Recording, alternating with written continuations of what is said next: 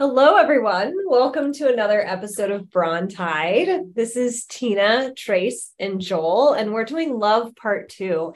And the reason I was excited to kick this one off is I really wanted to do an episode about how to love well.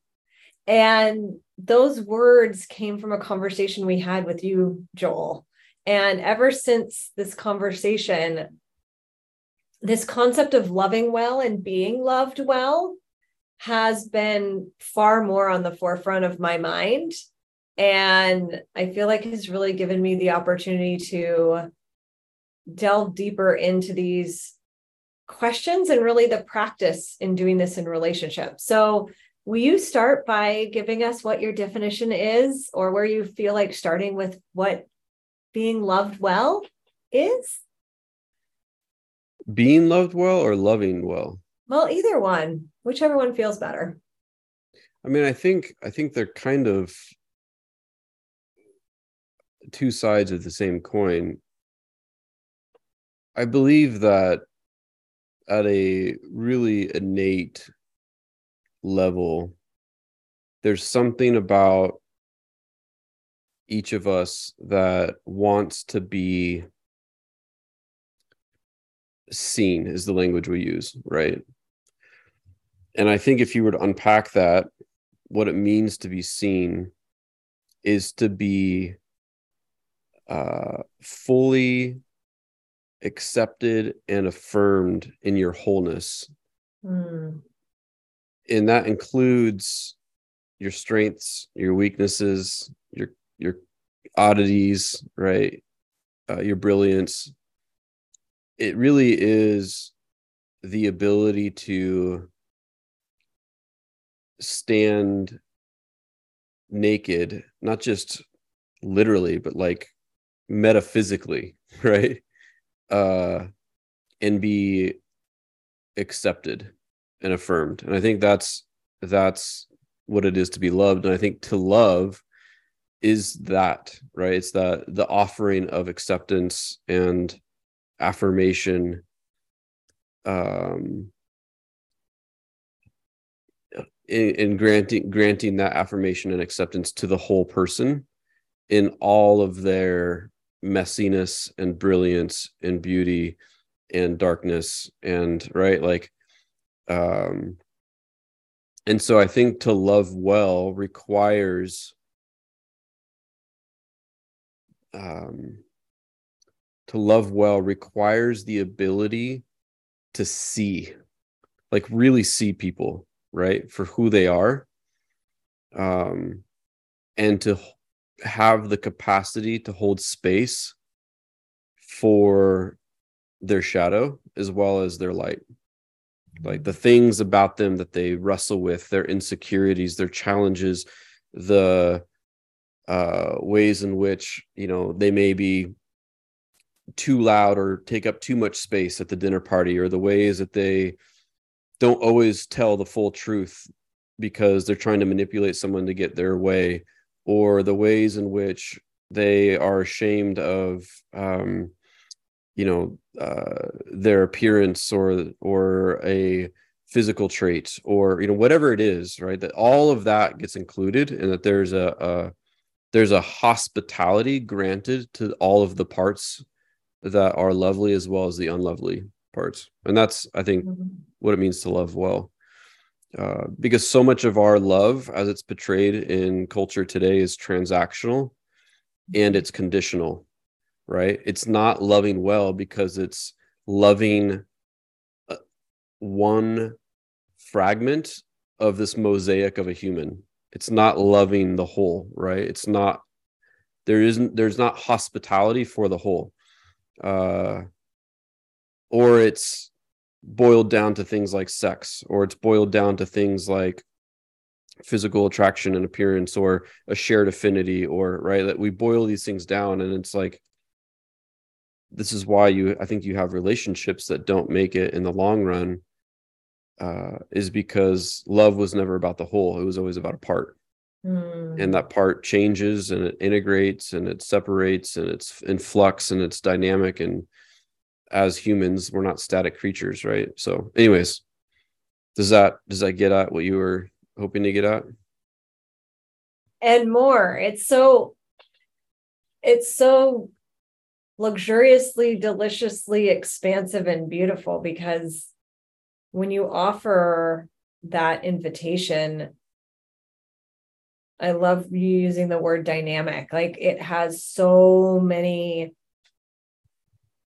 It's like we've had a ton of rain in California recently, and water literally has had to find any crevice, any road. I noticed at the dog park the other day, there's like a mini river that has been created down the hill into kind of a pond over the drain. Um, it's like that. It's it's not the neat, tidy thing of I have a lawn and then there's hardscape, then there's a planter box, and I turn the sprinklers on and only the sprinklers hit the lawn, the drip system hits the planter box, the hardscape stays dry. Like that is the love that I think a lot of people are sold. Mm-hmm. Like you get to mm-hmm. neaten it up, clean it up, put some here, some some little different thing over there, and, and then you got it. And there's like an equation and there's a format, and it's like this fixed perfection, not like capital P perfection, like the perfection of the entire universe, the perfection of source. It's like this lowercase p. I can just clean it up, mm-hmm. pick it out, choose what I want, leave what I don't want. And I love you also using the word transactional and all that because it, as soon as I say that, it's like, well, that's what we do all the time. We go to the grocery store, I pick this, I want this, I want that avocado, not this one, blah, blah, blah, blah, blah. We're able to do that in so much of our lives with how society, at least the particular, you know, suburbia that I live in, I don't have to go farm to get my food. I don't have to get particularly messy if I decide to eat meat for dinner. Um, I'm not having to kill a chicken. You know, there's so many things that it's just been cleaned up and compartmentalized in our lives. And I feel like love is one of those things that that's kind of what's sold. And then people wonder why they're on their third marriage or their partner doesn't seem interesting to them anymore or whatever, it's because like, well, who the hell wanted to sign up for that thing anyway? It seems like a like right. a teenage rom-coms version of love as opposed to right. like a deep, gritty, messy work. Um, I'm curious to your thoughts, Trace.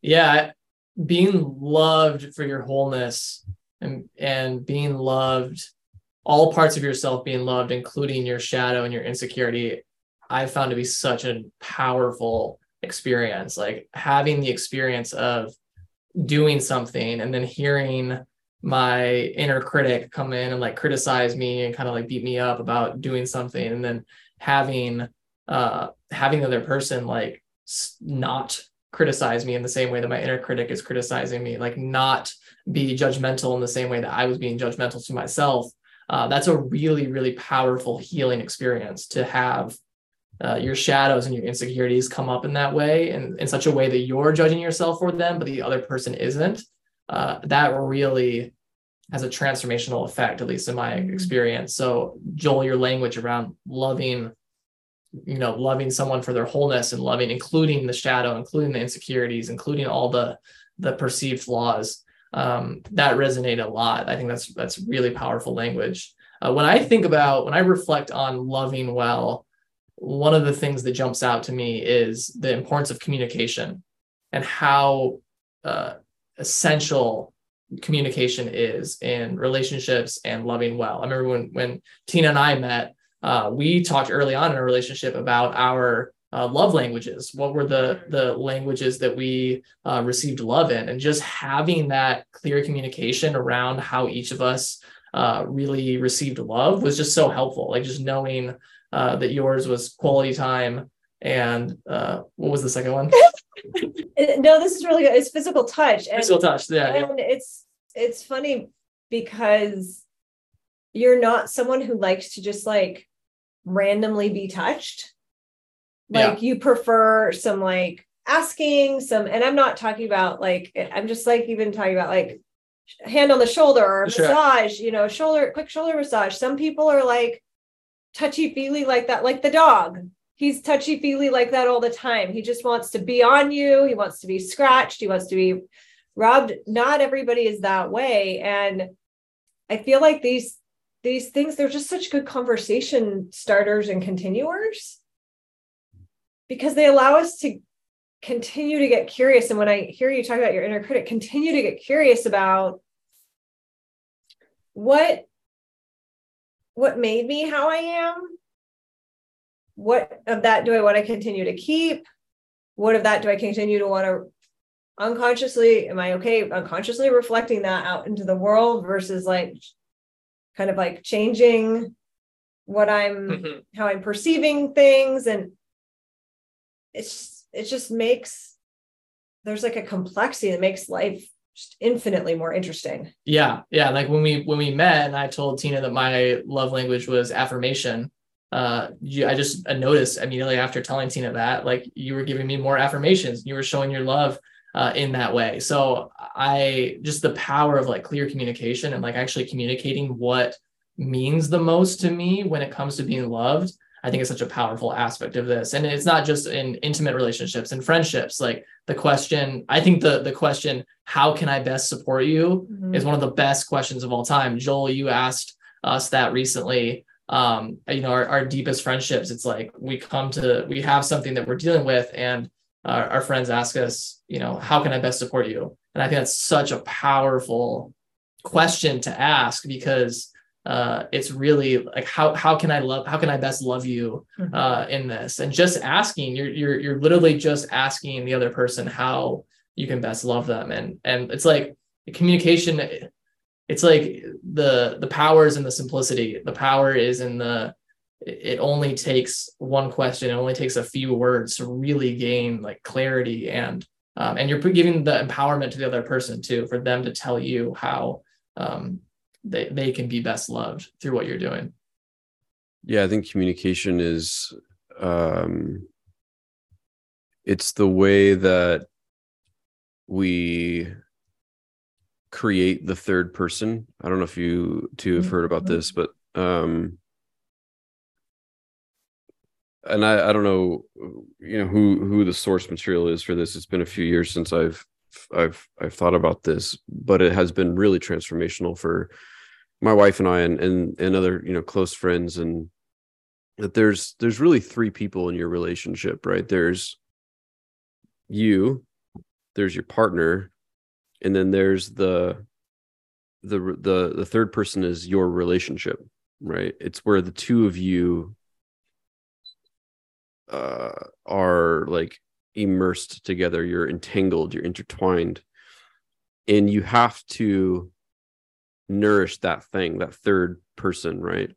Um and so communication is the way i think that you do that. One of the primary ways that you do that uh because it's in that space of the third person in which the negotiation of the relationship happens right?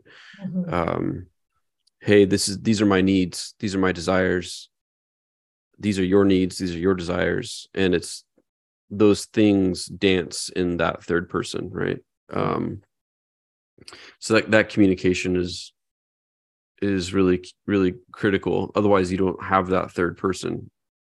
And maybe another way to say it more tangibly is that communication is the scaffolding that holds up your structure right? Mm. like it's the thing that if your relationship is a structure um that communication is the scaffolding i want to come back to this idea of uh acceptance because i think this is a um something that a lot of people wrestle with and one of the reasons why hollywood and other cultural sociocultural portrayals of love are so often one dimensional and transactional is because there's a paradox here. And um the paradox is well if i accept you holistically all of you including your shadow that puts me in danger Mhm. right because if i'm affirming and accepting even the parts of you that aren't good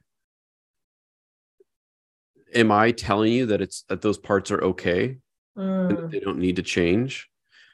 If part of your shadow is that you're emotionally abusive or manipulative partner to me, and I uh, f- love you and I accept you holistically, does that mean I'm affirming the parts of you that are actually dangerous and damaging to me? Right. And I think that's the paradox of love. And I think it's something that is really challenging for a lot of folks. And this is why I think it gets left out in the sociocultural betrayal of love because it's really hard. Like, what the fuck do you do with that? Right. Mhm. And so I think that um, love and acceptance, there's some, some, uh, sometimes to love well is to see the person in their wholeness to see to see them in their brilliance and in their shadow and to establish boundaries for yourself right that help that person to understand that some behaviors and ways of being and relating to others are damaging and hurtful Mhm. uh, and so I think I think to to love well, and this is why loving well and loving yourself are so inextricably connected. Loving well sometimes looks like loving yourself, right? Mhm. That if you blindly say, "I accept all of you, even the abusive parts," like that's not going to go well for both either of you, right? So to love that person well is to see them in their dysfunction and to accept it with the uh to the extent that it doesn't harm you right and i think that's where you practicing you know loving others well means practicing love yourself and i i would say that also we only have the capacity to see others to the degree that we've seen ourselves and know ourselves right Mhm. um so like whatever mechanism it is that you through which you understand yourself you will only ever be able to understand others through so if Mhm. you understand yourself in a very narrow conditional way that's all you'll be able to offer to others. Mhm. um, even for folks who at on a service level seem like they're really really good at loving right? They they're always the first person like what can i do? How can i help you? You know they're they're they're the the service oriented right? The others oriented types of people. Well often when you get underneath that it's they're seeking their own affirmation. They're seeking their own belonging. They're seeking their own conditions right um so it, it can it's it's a paradox. Like how do we love and not uh um not uh what's the word i'm looking for? Invite pain and hurt to ourselves in a way that's damaging and abusive right I love all this because it's like the exact the biggest work I've done over the last couple years. Um, I grew up in a household where, especially my mom, it was all the like squishy, lovey, like constant, just effervescing that easy kind of love to receive. Uh, kindergarten teacher love, like just mm-hmm. In all the ways all the time. And it that very much lacked boundaries. And so i spent much of my adult life loving similar similarly and came to its useful end and learned that boundaries weren't what i thought they were because from that kind of love a boundary is like a wall it's a breaking point right? Like i'm sure you people can relate to those people who give give give give give. And then when that person breaks like no one's necessarily surprised that they finally broken because everyone has a breaking point. Most people haven't seen this person's breaking point yet. But when they finally break it's like completely like shattered and diffused like broke broke right? And so I always thought a boundary was like a brick wall that you ran into at 60 miles an hour in your car. like, oh crap, got to the end of that. And what I've learned more recently, this just stuck with me so hardcore, right in the middle of my chest, is a boundary is a place where I can love you and love me too. Mm-hmm. And so, to your point of all of it, Joel, unconditional love doesn't always feel squishy and cuddling and soft. And and as a matter of fact one of the most important places i think we can first practice this kind of unconditional love is internally with our own inner critics mm-hmm. of like i love you. I can love the wound that you're expressing and you're trying to protect I can have love and compassion for that that part of my inner child that wants to have a temper tantrum over this thing or whatever. And also you in this case inner critic can't abuse me. I'm not going to allow you to speak to that that way to me anymore. I'm not going to allow you to put these behaviors out into the world anymore. I'm not i'm not like that boundary from within of like actually loving this thing well and letting it heal means not allowing abuse internally and therefore also of course not allowing abuse externally. And i think the the more and more skilled we get at this then the quicker we can recognize manipulation and abuse and control and boundary oversteps and all those things. And actually the much more like gentle, permeable, changeable boundaries we can have because we don't have to have like, oh, I give, give, give, give, give, and then you hit a brick wall.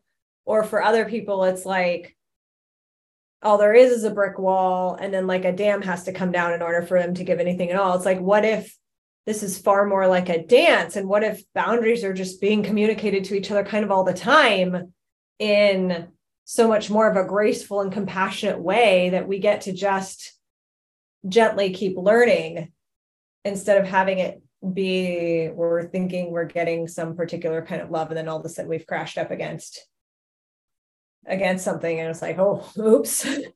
Yeah.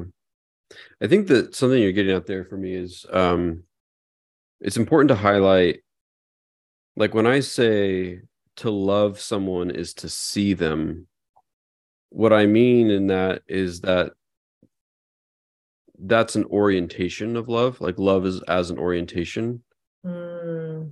and then there's love as a feeling and then mm. there's love as a behavior mm-hmm. right and that the sum of those three things equals relationship mm. and so the orientation will lead to the feelings and those feelings can be feelings of you know love but also feelings of comfort and safety and hope and belonging and other sorts of things, but also sensitivity to the things that you're sensitive to, right? Which leads to behaviors, how we engage, what and what the um, conditions of that engagement are. So things like establishing boundaries, communication, right? Those are behaviors. Mm-hmm.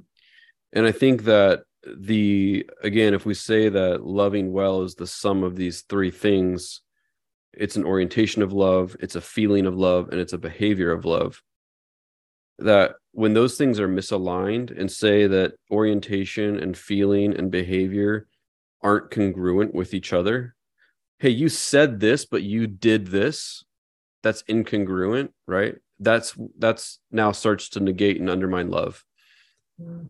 If you I feel this way about you, but I don't see it reciprocated behaviorally, or if I I'm going to act like I love you but I don't actually feel like it, right? Like when you have incongruency across those three things, you don't have love. And so love requires congruency that the way that your orientation of love shapes and informs your feeling of love, which shapes and informs your behavior of love. Mm. So the hmm. reason you communicate well is because you feel a deep sense of love for this person that's oriented around the desire to see their whole self. Mm so like you can connect all those three things and so um I, I think that's where some of this for me comes in around establishing boundaries, loving and accepting. It's because love is multidimensional and it's not just one thing, right? It requires the congruence of these three things. Um, and that when those three things align and there is congruence, you actually create in this relationship the conditions of emergence right? We talked about mm. emergence a lot. And what happens as we know when you create conditions for emergence possibility can be realized. And that's where healing happens. That's where uh, all sorts of things happen. That's where people come to the realization that like oh i don't need this unhealthy thing anymore. Because i've i was given the space to confront it and that person had patience enough to stick with me through it and to come out the other side through the discomfort and challenge of, of that healing process. And now i can emerge as a more wholly integrated healthy human because i was loved well. Mm. right.